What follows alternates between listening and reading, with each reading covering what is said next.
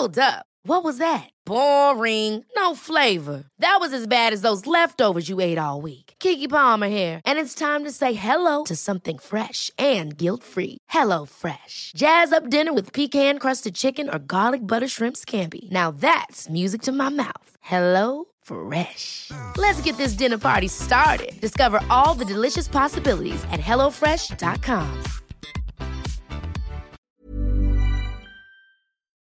Heraldo Radio. La HCL se comparte, se ve y ahora también se escucha. El dedo en la llaga. Había una vez un mundo en el que nadie creía. País de historias inexplicables. Una nación con personajes asombrosos. Santo Tomás tenía razón. Hay que ver para creer. El México increíble, las verdades que duelen, la voz de los que callan, el dedo en la llaga. Infórmate, diviértete, enójate y vuelve a empezar. El Heraldo Radio presenta El Dedo en la Llaga con Adriana Delgado.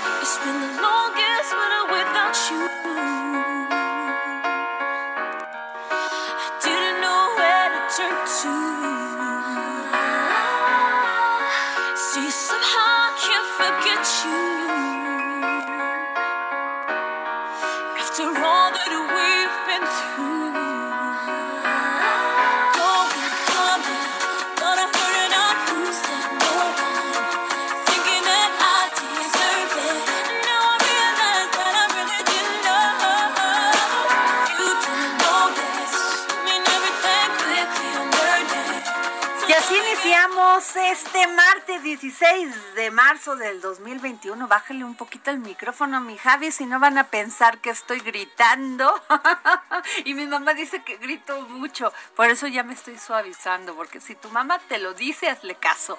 Oye, y así iniciamos este martes, mi querido Jorge. ¿Qué canción estamos escuchando? Estamos, bueno, me la acabas de presentar y es maravillosa verdaderamente. A ver. Es Burden Time con esta, esta mujer, Leona, Leona Lewis. ¿Qué, tal? Además, no la ella es preciosa, es una morenaza de ojo, de ojo verde, guapísima, pero canta impresionantemente. Y bueno, pues así iniciamos este martes echándole ganas, Jorge. Como Sandoval. todos los días, Adriana Delgado, y qué mejor a través de la frecuencia del Heraldo Radio. Así es. Y bueno, vamos a irnos con Daniel Calla- Callejas para poner el dedo en la llaga. Gracias Adri, muy buen día. Ahora te presento las principales notas del Heraldo de México en su versión impresa.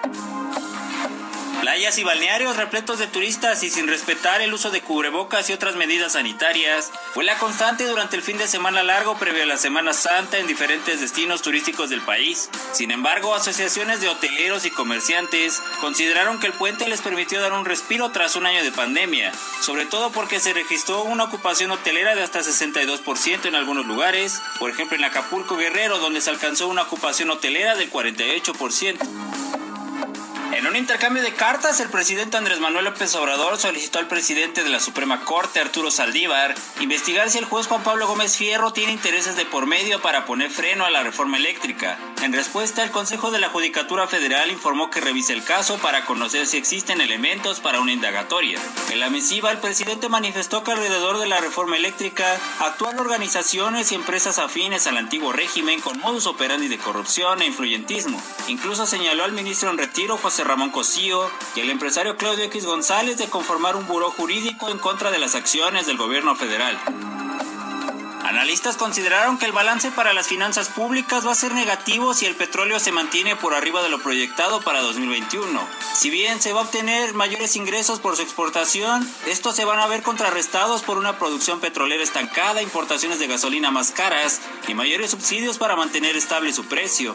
El secretario de Hacienda, Arturo Herrera, anticipó que México va a recibir más de 300 mil millones de pesos adicionales si el crudo se mantiene por arriba de 60 dólares, ya que en el presupuesto se fijó en 42.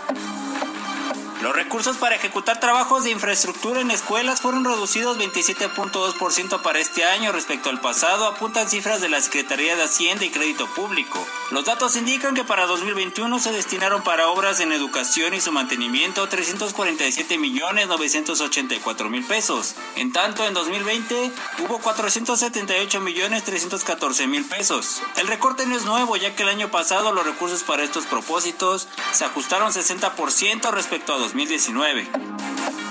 Hace unos días, Pepe Le Pew fue acusado por el columnista del New York Times, Charles Lowe, de ser un personaje violento por acosar a la gatita Penélope, idea que apoyaron en redes sociales y que llevó a que otras caricaturas fueran puestas bajo la lupa. Por ejemplo, Speedy González fue tachado de estereotipar a los mexicanos de borrachos y flojos, mientras que a Miss Piggy la señalaron de fomentar la violencia intrafamiliar. Esto responde a una tendencia que en los últimos años ha cobrado fuerza, la cultura de la cancelación. De hecho, fue la frase de 2019 en el diccionario australiano Macquarie y se refiere a la acción de retirar el apoyo a algo o a alguien que hizo o dijo algo ofensivo. Para más información, consulta el Heraldo de México impreso o en nuestro sitio web heraldodemexico.com.mx. Adri, regresamos contigo para seguir poniendo el dedo en la llaga. Oigan, eh, estoy verdaderamente alarmada, Jorge, porque hoy nuestro Heraldo de México impreso lleva una nota muy importante que ojalá no pase desapercibida. La pueden buscar en su página web. Advierte AMLO de tercera ola. Andrés Manuel López Obrador nos dice, aguas, porque ahí puede venir una tercera ola de contagios de COVID-19. Y fíjate que en la mañana este me llamó poderosamente la atención otra vez mi Hugo, mi Hugo querido, Tú solamente le dices que mi Hugo querido. Resulta que anda quitándole la chamba a Marcelo Ebrard. Así como te la cuento. Imagínate de qué nivel se va a aventar ese Ve- tigre. al nada más, vean nada más, si no, si no, es que mi Hugo no hay nada que lo detenga. O sea, ni el COVID lo detiene en su casa, pa' pronto. Porque fíjate nada más, hoy dijo que está, este, que AMLO pidió al presidente de Estados Unidos, Joe Biden, un préstamo de vacunas a principios de marzo, pero no, lo había, no había tenido ninguna respuesta favorable. Y hoy dijo que la negociación fue exitosa. Afirmó hoy en su, en su cuando tiene que dar todos los todos sus este, informes sobre cómo vamos en el COVID-19, el funcionario que será dijo que será este martes cuando el secretario de Relaciones Exteriores ahora también es coordinador de También, gabinete ¿eh? ¿Qué tal es? del gobierno del presidente Andrés Manuel López Obrador. Ay, mi Hugo, mi Hugo. Fíjate, señaló que este martes, cuando el secretario de Relaciones Exteriores, Marcelo Ebrard, dé más detalles sobre cuántas dosis se negociaron y cuándo llegarían al país. Y pues entre todo esto y esto y pues ya la emoción de, de que mi Hugo ya es coordinador de asesores del gobierno federal, pues resulta que Marcelo dijo, pues no, hay que esperar todavía a ver cómo se pone esto, porque como tú sabes, eh, no está fácil lo de AstraZeneca, porque todavía falta que la Agencia Europea de Medicamento, EMA, de pues evalúe la situación sobre lo que están está pasando con, as- con la vacuna de AstraZeneca. Imagínate. Entonces, no es cualquier cosa. No, no es un tema menor. Claro, no es un dudas. tema menor. Y pues porque muchos países se han negado a aceptarla y recibirla y sobre todo administrarla porque pues parece que han tenido eh, a las personas que se le ha este, vacunado con esta vacuna, pues han tenido reacciones a ella. Entonces, pero a mí lo que me llamó la atención es como mi Hugo ya da instrucciones para allá y para acá. ¿Cómo la ves? Pues y mira, eh, sobre todo que en cosas que tienen que ver con la diplomacia mexicana. Ya no solamente. O sea, porque además él no es ni secretario, es, secret- es subsecretario encargado de todo el programa de vacunación aquí en México. Efectivamente. Nuestro SAR anti-COVID. Así es, de prevenirlo, aunque él no haga mucho caso porque se anda paseando y dando bechos por la condesa. Entonces, pues, la situación no está nada fácil. ¿Y qué les digo? Muchos países están en verdadero, pues, llamando a la serenidad, a la templanza, a la solidaridad, porque se piensa que puede venir una tercera ola de contagios de COVID. Ahí están las playas llenas, no solamente de México, sino de todo el mundo, con personas sin cubrebocas. En Estados Unidos ya llevan un gran porcentaje de personas vacunadas, pero no así en todos los países, Jorge. Entonces, sí tenemos que tener, no relajar las medidas de sana distancia, de cuidarnos, porque si no pudiese venir este, esta tercera ola y sí se nos puede complicar. ¿Y qué podemos hacer? Pues cuidarnos. Yo creo que entre ya, ojalá Estados Unidos pues nos preste unas vacunitas, porque eso es lo que podría ser, unas vacunitas mientras Podría a nosotros nos llegan, ¿no? mientras a nosotros nos llegan y luego ya se las reponemos. Claro. Entonces, pues ahí está el tema, pero no, caray. Pero no le falta razón al, al presidente al advertir esto, Adriana. Tú viste en el puente cómo estuvieron atestadas las playas. Tú no viste que había ni sana distancia ni Es nada. que sabes No cuál es el tema, Jorge. No, el tema no es de que vayas a esas playas. Es que la gente, las personas, seguimos sin ser responsables.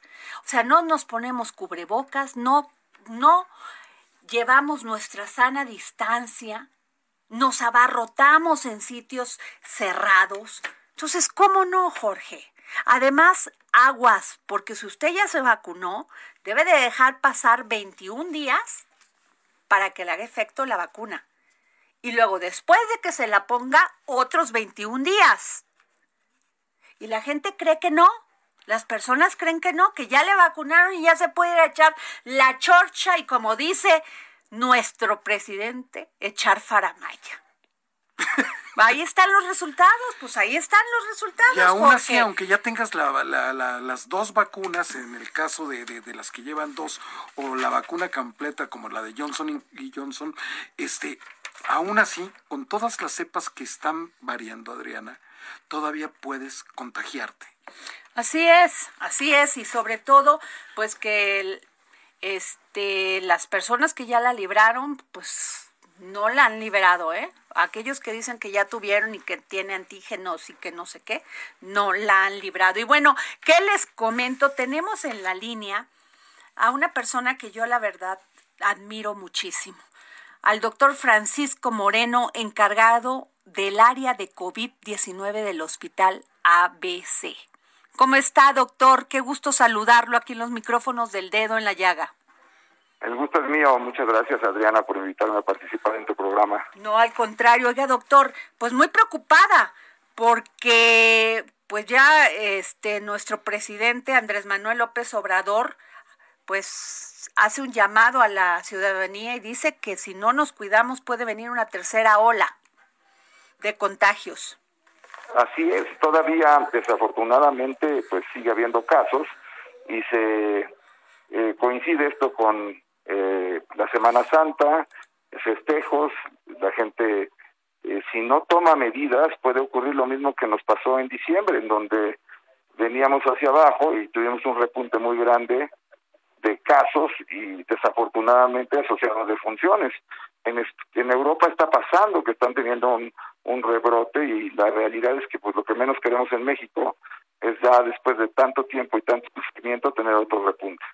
Doctor, eh, ha existido una gran controversia sobre el tema de la vacuna de AstraZeneca. ¿Sí? Incluso muchos países pues ya la retiraron, la Mira, regresaron. ¿Qué es lo que sí. está pasando? Porque muchas personas pues ya se pusieron esa vacuna y tienen miedo de tener reacciones. Mira, lo que sucedió es que hubo varios casos que en el tiempo coincidieron con la aplicación de la vacuna de AstraZeneca, sobre todo en los Países Bajos, en, el, en el área de Dinamarca.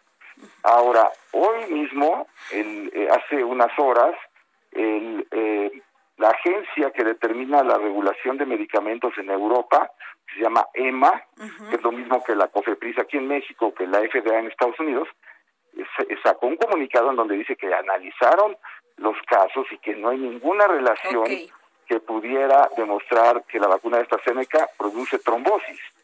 Se han aplicado más de 8 millones de dosis de AstraZeneca y hay algunos casos en donde coincide en el tiempo con trombosis, eh, se lleva mucha vigilancia de las vacunas y pues eso lleva a que de repente pongan freno en la aplicación. Francia ya dijo que retoma las vacunas de AstraZeneca. Entonces, bueno, pues es, es lo que se presenta eh, siempre que se está poniendo un nuevo biológico, hay que vigilar que no haya efectos. Pues yo le diría a la gente, tranquilos, la vacuna sí funciona, no es peligrosa, hay que seguir adelante. Doctor, eh, estamos hablando con el doctor Francisco Moreno, encargado del área de COVID del Hospital ABC.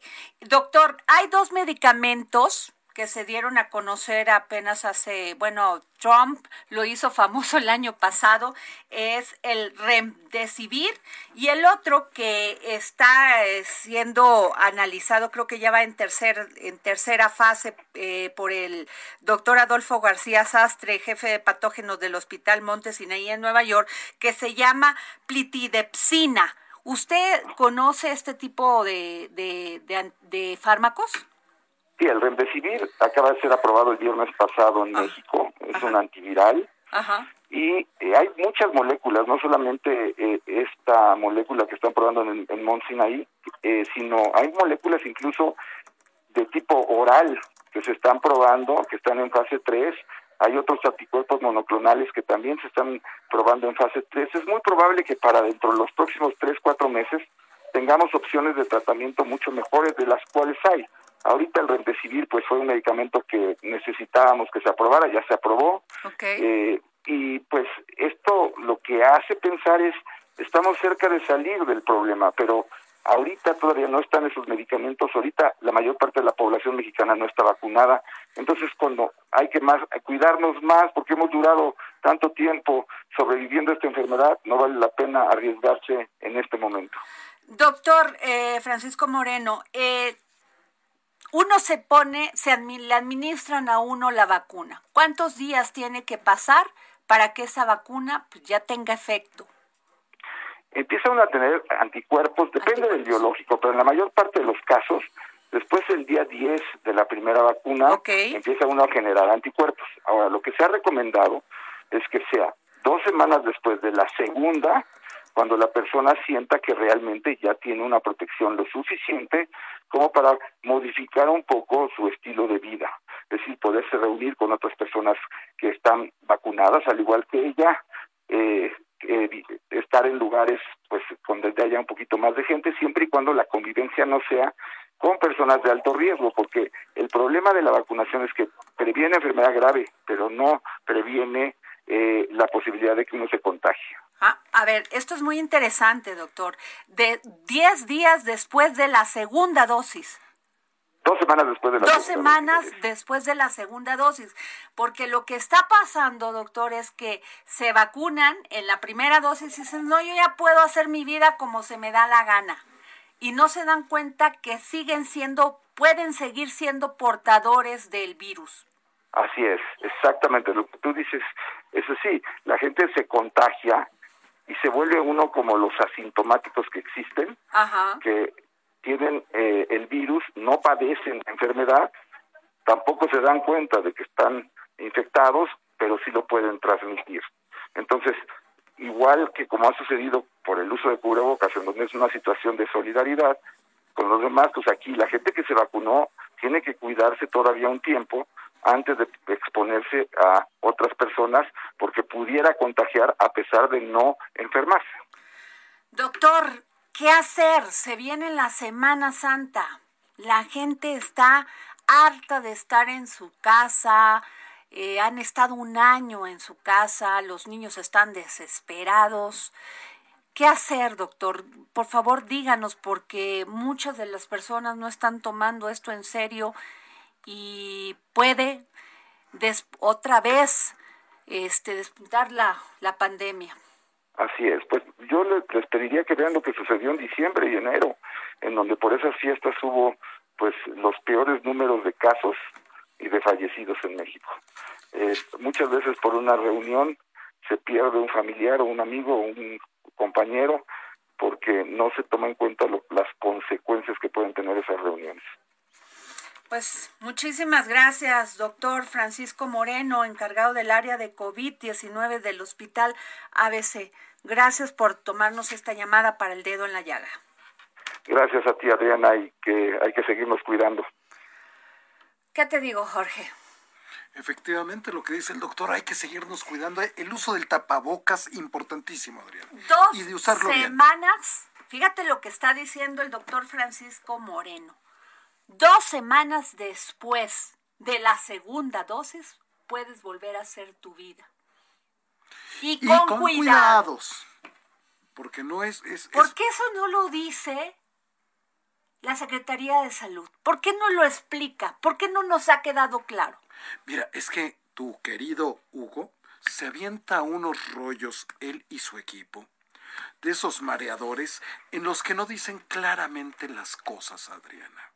Y no le dicen a la gente verdaderamente qué tal, qué tan grave está la situación. Pues es que a ningún político, porque él ya se, eh, se convirtió en político Exacto. y no en científico que lo era, Así es. eh, no le gusta asumir las consecuencias de lo que dice. Ni de lo que dice, ni de Porque lo que hace. políticamente no es correcto y menos en tiempos electorales. Ahora sí que le hace justicia completamente al tú niega todo aunque te vean, ¿no? Como el caso del cubrebocas en su paseo por la Condesa. Tú No, niega bueno, todo y ahora pues ¿no? ya le quiere quitar la chamba a Marcelo Ebrard, o sea, ya es quiere y quiere volverse coordinador de gabinete del presidente Andrés Manuel López Obrador, o sea, ya dando instrucciones tú. No, pues es que O ya, sea, ya se mete en la diplomacia mexicana. y con un desatino tremendo, ¿no? Pues es que no puede mencionar estas cosas. o sea, hay muchos escenarios que tienes que checar antes de decir algo si eres funcionario federal. Así es, y sobre todo cuando tienes que cruzarlo con otras secretarías, porque estas son cosas que son transversales completamente. Claro. No, ¿No? totalmente, ¿Estás de acuerdo? totalmente. ¿No? Y aparte, lo debió haber cruzado con el canciller, con la Secretaría de la Defensa. Con- ya, ¡Ah! Pero bueno, oigan, ¿qué les digo, Jorge?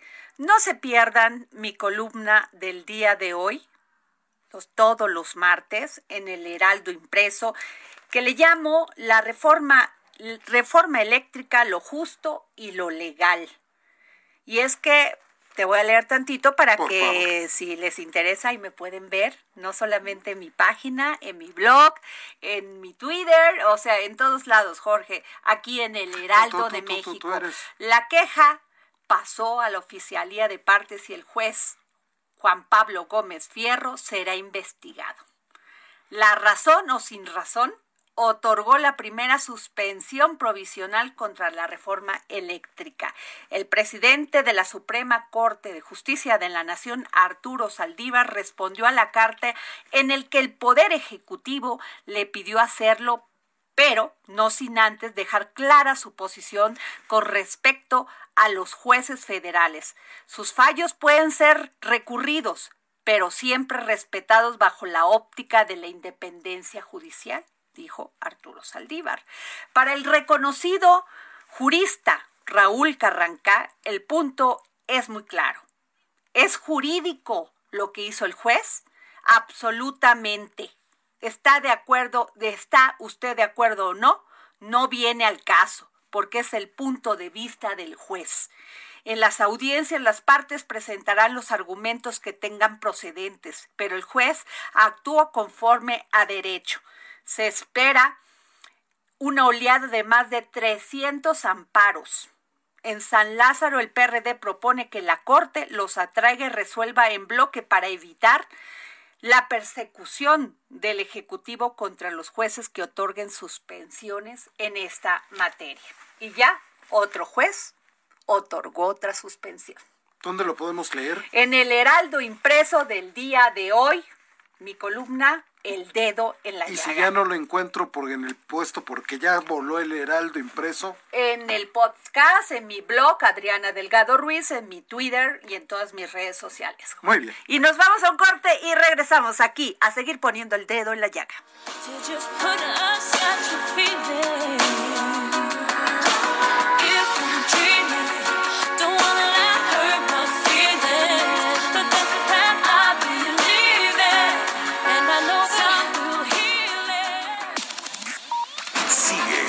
Adriana Delgado en su cuenta de Twitter.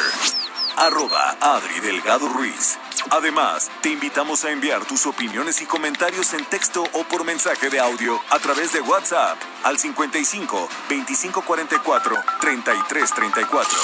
Y si quieres escuchar El Dedo en la Llaga de El Heraldo Radio, en cualquier momento y donde quiera que te encuentres, descarga el podcast disponible en Spotify y iTunes. Heraldo Radio. La HCL se comparte, se ve y ahora también se escucha.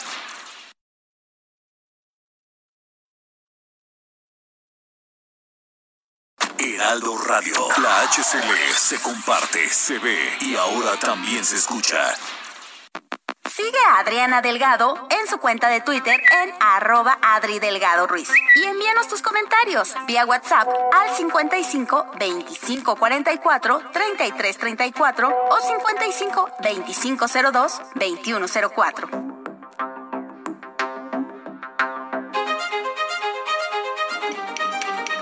Ruta 2021. La ruta hacia las elecciones presenta.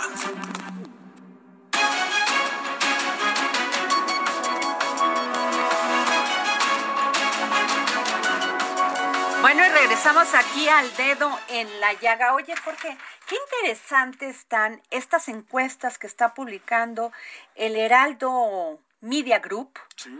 donde podem- podemos ver, usted que está en su estado, fíjense que se pueden meter a la página del Heraldo y checar cómo van hasta este momento las encuestas de su localidad, sobre todo los que van Para- para, para las para las gobernaturas, ¿no? gobernaturas, ¿no?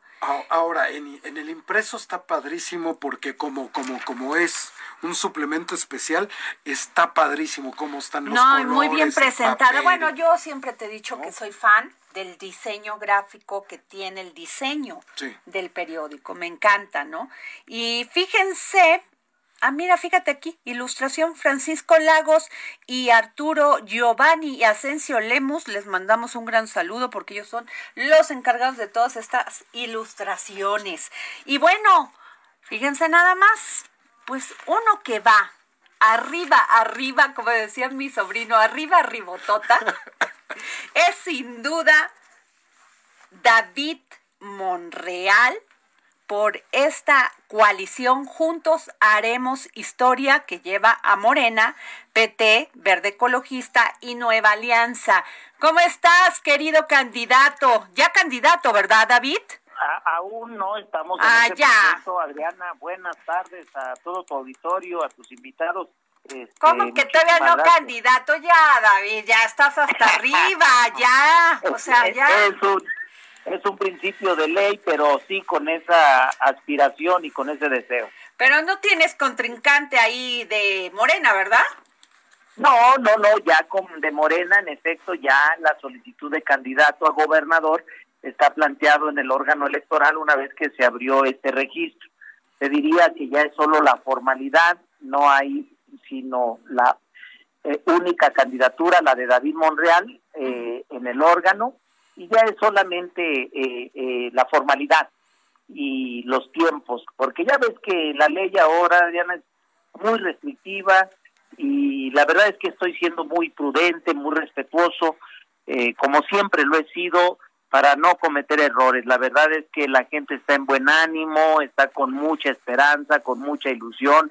Hoy ustedes han dado cuenta de las preferencias, de la simpatía, y eso me lleva a actuar con mucha prudencia, cautela y sobre todo mucha responsabilidad.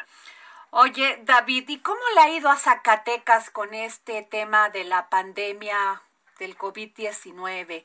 ¿Y cuál es tu propuesta? Porque eh, la crisis económica en todo el país está que ugh, terrible. Bueno, ha sido complejo, es un problema que no preveía ningún gobierno, ni en el orden federal, ni en el estatal, eh, y que ha llevado a consecuencias ya muy visibles, ha llevado a exhibir eh, la precariedad de la política pública en algunas acciones de manera directa, eh, como el tema de salud, los hospitales, las clínicas, el medicamento.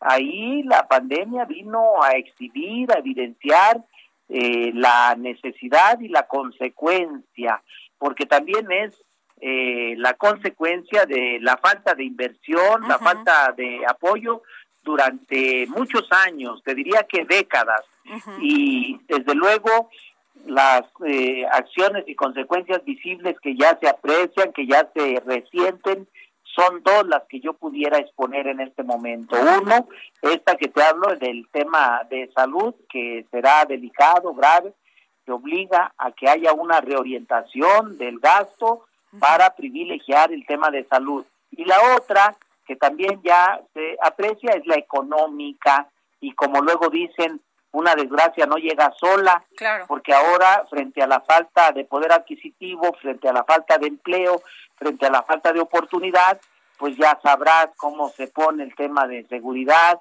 cómo se pone el tema de violencia familiar, cómo se pone el tema de ánimo social. Es decir, sí tenemos consecuencias eh, derivado de la pandemia. Eh, no se ha dimensionado ni se ha evaluado en su justa dimensión el tema educativo, Ah, la otra. educación a distancia, es Claro. otra de las consecuencias que ya se visibilizan. Por eso me parece pues afortunado. Yo hoy eh, te ofrezco una disculpa porque no voy a poder expresarte eh, todo lo que estoy pensando para atender y resolver tanto problema que está padeciendo Zacatecas. Hoy no te voy a expresar los cómo vamos a resolver y atender esta eh, eh, problema en materia de salud, en materia de educación, en materia de seguridad, en materia de desarrollo, porque quiero esperar los tiempos legales, no vaya a ser que eh, eh, te apliquen este eh, alguna consecuencia por aquello de no te entumas, pero ya tendremos tiempo, Adriana, de platicar ampliamente. Oye, pero a ver, la verdad es que traes ahí atrás, atrasito, pues a una mujer, ¿no? Sí, ahí atrás, sí, sí. siguiéndote los, no tan de cerca, pero sí siguiéndote los pasos. Nada más, platícame qué piensas en este tema de las mujeres y de la delincuencia que, pues, todo esto violencia contra las mujeres. Yo sé que no puedes decirlo como eh, plan de gobierno ni política pública, pero ¿qué sientes tú?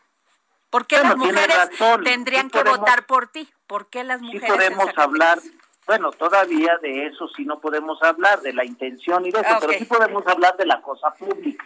Ajá. Y te diría primero que tengo un enorme respeto por las mujeres, que me parece que ha llegado el momento de no regatearle ni eh, esfuerzo, ni espacio, ni derecho, porque a la mujer eh, se le ha simulado, se le ha engañado, a pesar de los avances que ha tenido en materia de ley, con esta ley de paridad, con el reconocimiento en lo laboral, con el tema de salario, pero no ha sido suficiente, a decir verdad. En la práctica, en la cotidianidad, sigue habiendo exclusión, sigue habiendo desigualdad y sigue habiendo ninguneo para la gente, para las mujeres, para este sector tan importante. Pero además, eh, yo sostengo que ha llegado el momento del reconocimiento pleno de la mujer. Te diría que yo mantendré y sostengo hasta este momento, pero mantendré un debate permanente para llevar a la mujer al reconocimiento pleno. La llevaré en mi lucha a la incorporación formal de la vida política, económica y social. Llegado el momento y cuando la ley me lo permita, porque es muy eh, es muy limitativa en este momento, es muy restrictiva, pero eh, la mujer no solamente por este principio de ley eh, tendrá paridad en el gobierno, será mayoritariamente mujeres las que integren eh, eh, el gabinete llegado el momento y desde luego que a la mujer con ese talento que le caracteriza, con esa eh, eh, corazón, con esa eh, eh, valor de defensa, de manutención, de protección, la vamos a llevar a que haga empresa, a que haga negocio, porque estoy convencido, estoy convencido, pleno, seguro, que la mujer y el joven serán motores de desarrollo en nuestro estado. Entonces yo ahí tengo mucho, mucho tema con la mujer y lo voy a llevar a los hechos, ¿eh? Qué bueno, Eh. Solo que estoy en espera de que se abra para poder hablar con libertad de todo lo que estoy pensando en beneficio de este sector poblacional. Oye, pues llevas a este mucha ventaja. La verdad, Morena este va muy aventajado aquí en para obtener la gubernatura de Zacatecas. Pues muchas gracias, David. Sé que, que ahorita te agarramos este complicado con esto de los pronunciamientos. ¿Ya ya ya publicó la la el partido su plataforma política? Ya, ya, ya la publicó, ya la registró, ya está siendo objeto de análisis al interior del Consejo y yo estaré en espera que se haga pública por parte del órgano electoral.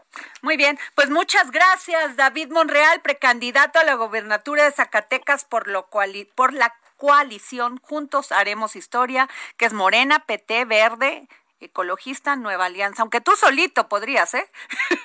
Eh, pues muchas gracias y saludo a todos los zacatecanos donde estén, Adriana, porque hoy los vamos a necesitar. Claro que sí. Necesita Pues te escuchan por medio del, Herel- del Heraldo Media Group, el Heraldo Radio te escuchan hasta Estados Unidos, ¿eh? Así que Fíjate que es cierto, ¿eh? El día pasado me decían que a través de esta eh, medio de Heraldo Ajá. se escucha en Texas, se escucha, sobre todo ahí en Texas, ¿eh? ahí En les Texas mandamos un gran cobertura. saludo. Pues bueno, A todos mis paisanos, los zacatecanos, Órale. pronto va a haber cambio, vamos por la cuarta transformación. muy bien, gracias David Monreal, muchas gracias. Gracias.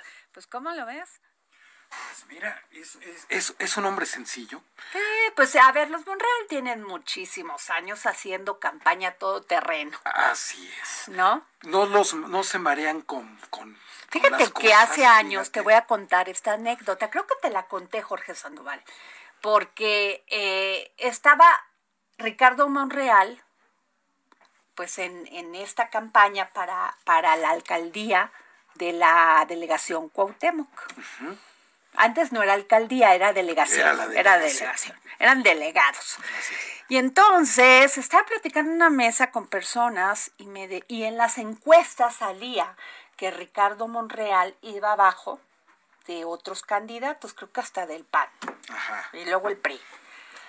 Y me decían, no, es que Ricardo Monreal va a perder la, la delegación. Y le digo, ustedes no conocen a los Monreal, man. Son todo terreno, se paran a las 4 de la mañana y ya están a las 5 tocando las puertas y hablando de su proyecto, pidiendo el voto. Le ustedes no lo conocen y clax, que gana la delegación. Así fue. Así fue, y todavía no era Morena arrasando Lo- lo que era, esto, porque yo sí creo, Jorge, que el presidente Andrés Manuel López Obrador va a jalar a muchos candidatos que ni siquiera contaban en sus en sus estados, en sus Así es que- presidencias municipales, en las diputaciones.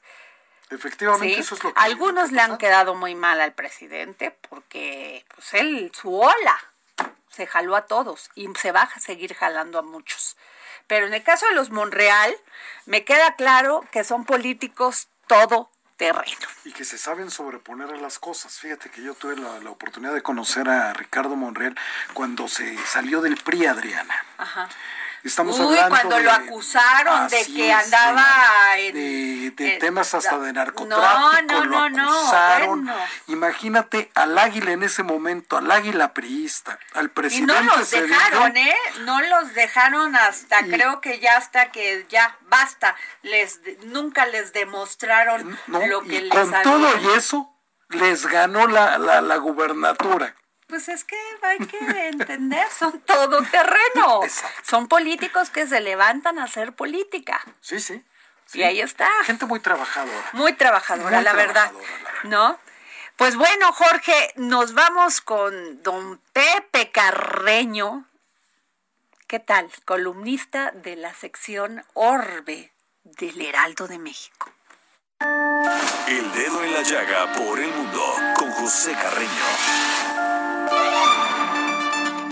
Una situación que eventualmente podría derivar en dificultades o en roces en la frontera entre México y Estados Unidos, el Departamento de Seguridad Nacional estadounidense dijo el martes que se espera que el número de intentos de cruce en la frontera de Estados Unidos con México alcance su nivel más alto en dos décadas. La declaración coincide con el esfuerzo de funcionarios del gobierno del presidente Joe Biden para defender sus políticas migratorias y disuadir a los migrantes de intentar llegar a Estados Unidos en medio de lo que se considera ya como una oleada de niños inmigrantes en la frontera. Una situación como esa llevó también a problemas para el gobierno de Donald Trump. Estamos en camino de encontrarnos con más personas en la frontera suroeste que en los últimos 20 años, dijo el secretario de Seguridad Nacional Alejandro Mayorkas en un comunicado la mañana del martes.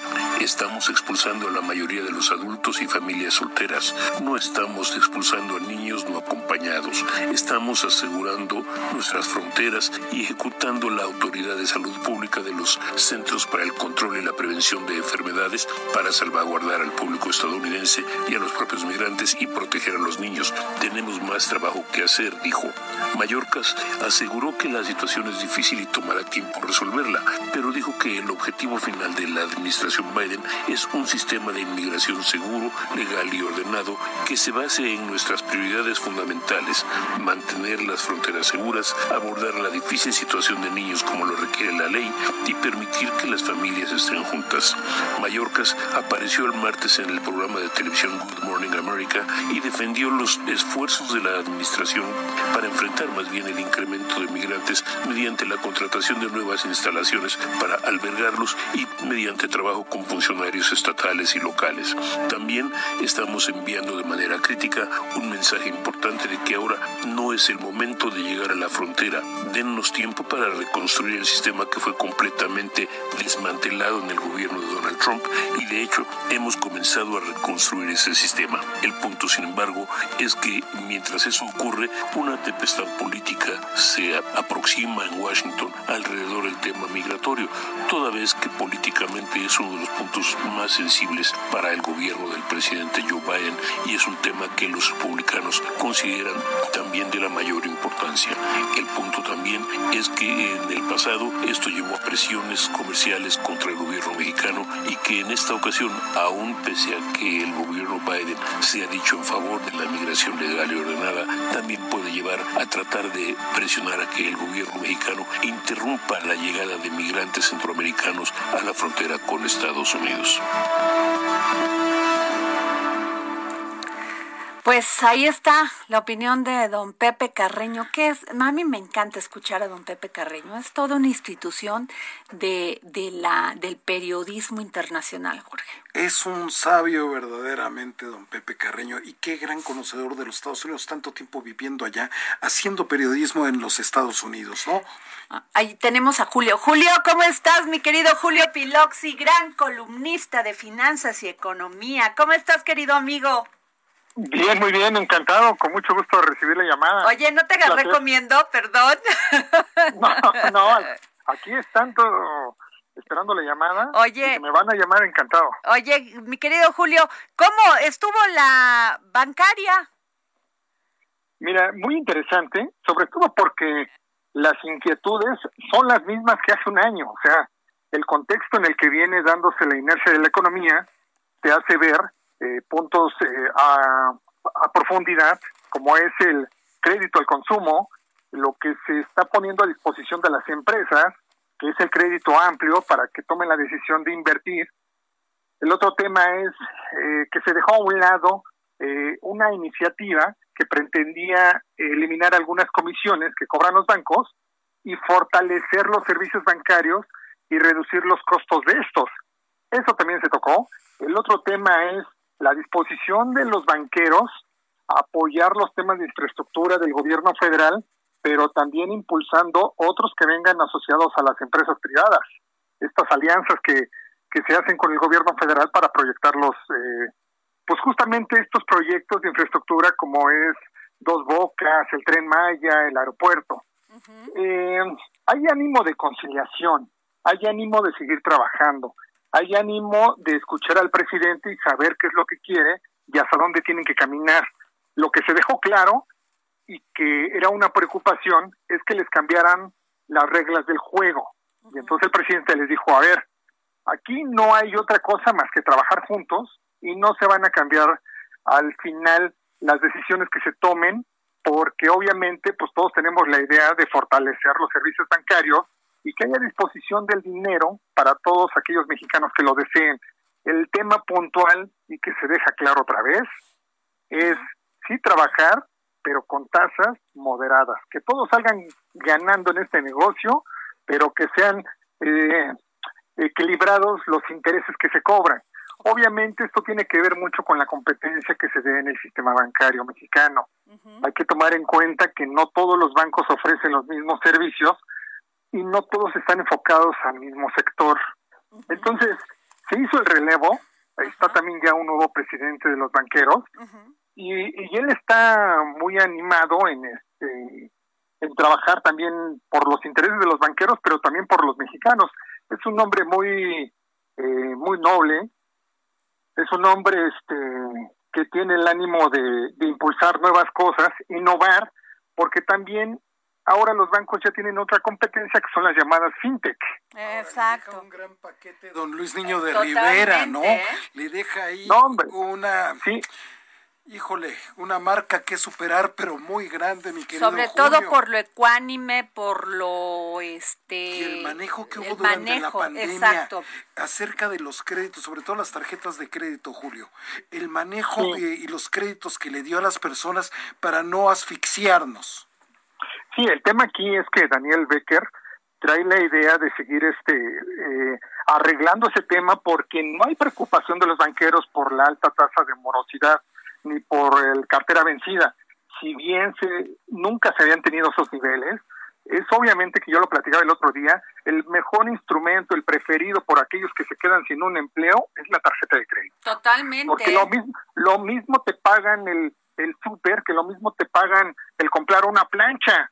O sea, la Oye, gente pero en el súper ya te preguntan de la cantidad, fíjate, ¿cómo dicen que no hay inflación? Han subido todos los precios. Todos, este, te preguntan, ¿a cuántos meses por- sin intereses tú pagas tu mandado? ¡Qué barbaridad! Y eso es muy delicado porque llega en un momento en el que tu límite de crédito se satura y ya no tienes la disposición ni de pagar lo que estás consumiendo, ni mucho menos de adquirir más. Porque la gente, si bien eh, no hay una educación financiera en el país, y eso es otro punto que también se le tiene que entrar ya, porque en las escuelas no hay una, una materia, si bien se tocan los temas, no hay una materia de, de, de gastos personales, digamos, ¿no? No hay una... y hablaron de los créditos hipotecarios y los créditos automotrices, porque yo creo Sí, que hay mucha cartera tocan. vencida, ¿no? Sí también se tocan por el por, pero el tema aquí es que lo que hicieron los banqueros y es algo muy interesante es que todo se puso a disposición de reestructurar. Es decir a todos se les amplió el vencimiento de su crédito obviamente se les amplía el interés moratorio por supuesto pero con pero preferible hacer eso a que te regresen el coche, a que no te paguen la casa, Claro. a que no te paguen algo. Es, es reestructurar los créditos y se ampliaron los plazos. Quien deseara hacer eso tuvo esa posibilidad y todos los bancos hicieron eh, el- su mecanismo y a diferentes grados, pero bueno, todos los bancos siguen a disposición de hacer eso. El tema fundamental ahorita, como les digo, eh, es eh, que hay un colchón, unos recursos que ellos guardaron para poder enfrentar esta situación en el corto plazo, en el corto y mediano plazo. Porque si bien ya, ya van, ya hicimos un año de la pandemia, obviamente no tardan en dos o tres meses en llegar ya la reestructura de esos que se reestructuraron el año pasado. Claro. Entonces, eh, si bien te preguntan eso en el súper, que no es la mejor decisión hacerlo, pero si tú no tienes un empleo, no tienes cómo adquirir que este, bienes de consumo, por supuesto que lo vas a seguir haciendo. Claro. Resumen, gran trabajo de don Luis Niño de Rivera al frente. Sí, totalmente. Extraordinario trabajo de don Luis. Extraordinario, Bueno. además de ser un, un gran este clavadista olímpico. No, bueno, yo le pregunta, al- yo al le toreo, Oye, bueno, yo le pregunté una vez a Luis, "Oye, ¿qué te ha salido mal en la vida, eh?" y me dice, "No, ¿cómo crees?" Le digo, "No, pues sencillamente es tu dedicación, disciplina, empeño, actitud ante la vida." A Luis Niño de Rivera le mandamos un gran beso desde el dedo en la llaga.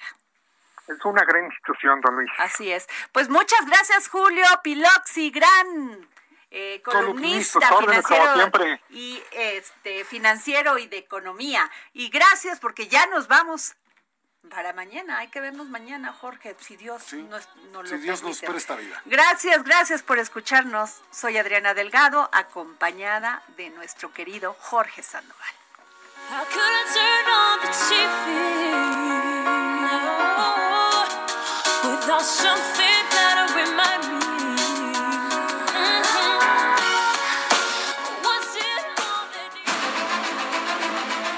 El Heraldo Radio presentó El Dedo en la Llaga con Adriana Delgado.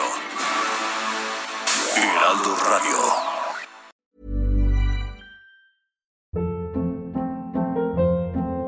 Hold up. What was that? Boring. No flavor. That was as bad as those leftovers you ate all week. Kiki Palmer here, and it's time to say hello to something fresh and guilt-free. Hello Fresh. Jazz up dinner with pecan-crusted chicken or garlic butter shrimp scampi. Now that's music to my mouth. Hello Fresh. Let's get this dinner party started. Discover all the delicious possibilities at hellofresh.com.